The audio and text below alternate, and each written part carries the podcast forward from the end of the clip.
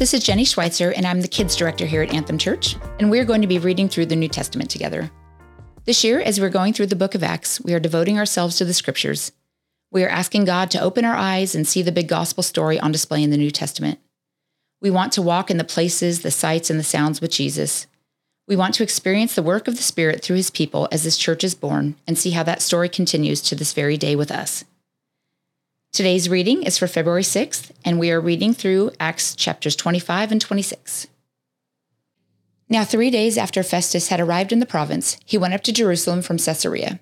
And the chief priests and the principal men of the Jews laid out their case against Paul, and they urged him, asking as a favor against Paul that he summon him to Jerusalem, because they were planning an ambush to kill him on the way. Festus replied that Paul was being kept at Caesarea and that he himself intended to go there shortly.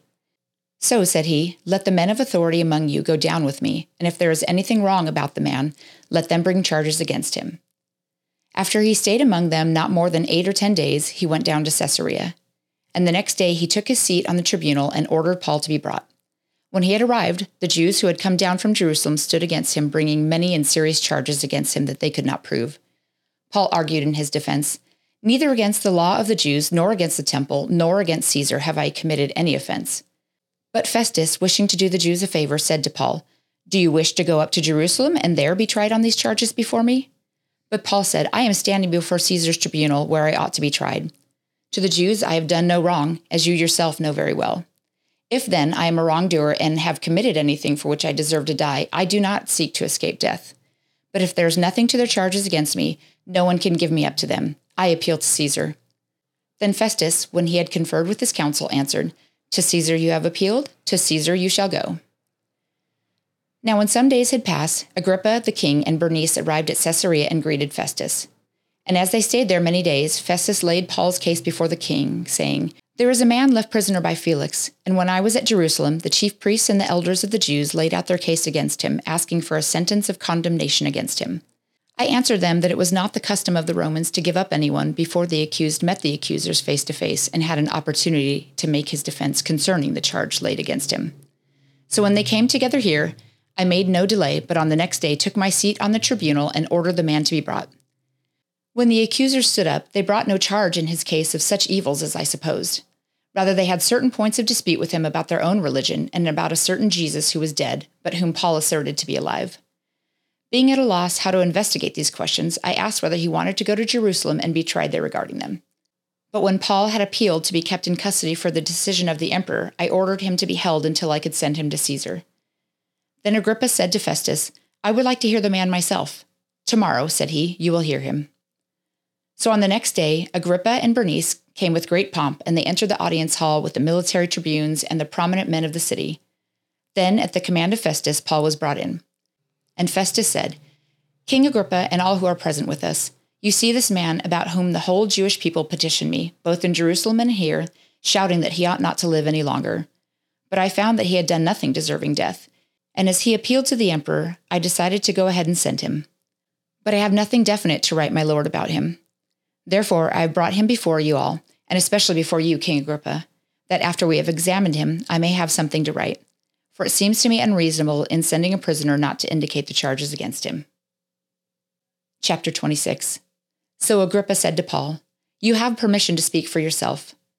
Then Paul stretched out his hand and made his defense. I consider myself fortunate that it is before you, King Agrippa, I am going to make my defense today against all the accusations of the Jews, especially because you are familiar with the customs and controversies of the Jews. Therefore, I beg you to listen to me patiently. My manner of life from my youth, spent from the beginning among my own nation and in Jerusalem, is known by all the Jews.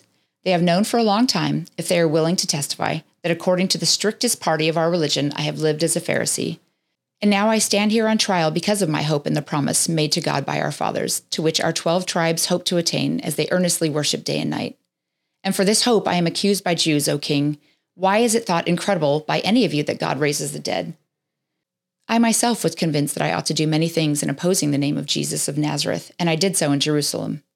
I not only locked up many of the saints in prison after receiving authority from the chief priests, but when they were put to death, I cast my vote against them. And I punished them often in all the synagogues and tried to make them blaspheme. And in raging fury against them, I persecuted them even to foreign cities. In this connection, I journeyed to Damascus with the authority and commission of the chief priests.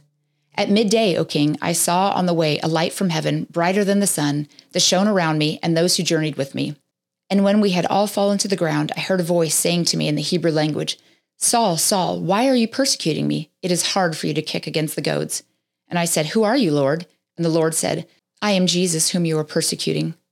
But rise and stand upon your feet, for I have appeared to you for this purpose, to appoint you as a servant and witness to the things in which you have seen me and to those in which I will appear to you, delivering you from your people and from the Gentiles to whom I am sending you, to open their eyes so that they may turn from darkness to light and from the power of Satan to God, that they may receive forgiveness of sins and a place among those who are sanctified by faith in me. Therefore, O King Agrippa, I was not disobedient to the heavenly vision, but declared first to those in Damascus, then in Jerusalem, and throughout all the region of Judea, and also to the Gentiles, that they should repent and turn to God, performing deeds in keeping with their repentance. For this reason, the Jews seized me in the temple and tried to kill me. To this day, I have had the help that comes from God and so I stand here testifying both to small and great, saying nothing but what the prophets and Moses said would come to pass that the Christ must suffer, and that by being the first to rise from the dead, he would proclaim light both to our people and to the Gentiles. And as he was saying these things in his defense, Festus said with a loud voice, Paul, you are out of your mind. Your great learning is driving you out of your mind. But Paul said, I am not out of my mind, most excellent Festus, but I am speaking true and rational words. For the king knows about these things, and to him I speak boldly. For I am persuaded that none of these things has escaped his notice, for this has not been done in a corner. King Agrippa, do you believe the prophets? I know that you believe. And Agrippa said to Paul, In a short time would you persuade me to be a Christian? And Paul said, Whether short or long, I would to God that not only you, but also all who hear me this day might become such as I am, except for these chains. Then the king arose, and the governor and Bernice, and those who were sitting with them. And when they had withdrawn, they said to one another, this man is doing nothing to deserve death or imprisonment. And Agrippa said to Festus, This man could have been set free had he not appealed to Caesar. So, something that stood out to me in the reading today is I just love how Paul was all about seizing opportunities. I mean, he was in chains and in prison, but every time he was brought to a new audience to defend himself, he just used that opportunity to further the gospel. He was able to give the entire gospel to the governor, the king, and everybody who was standing by to listen. There was power in his testimony, and he used it. And there's power in ours as well. Each one of us has a story, but we have to be bold like Paul was in order for it to have an impact. We have to seize the opportunity that God has given us. We never know who needs to hear our story or how God's going to use it, so we just need to make sure we're faithful in sharing it. Let's pray. Oh Lord, thank you for walking with us. Thank you for inviting us to walk with you. We just pray that you would help us to live missionally, to keep in the forefront what our purpose here is, and to give us the strength and the boldness and the wisdom to walk in that.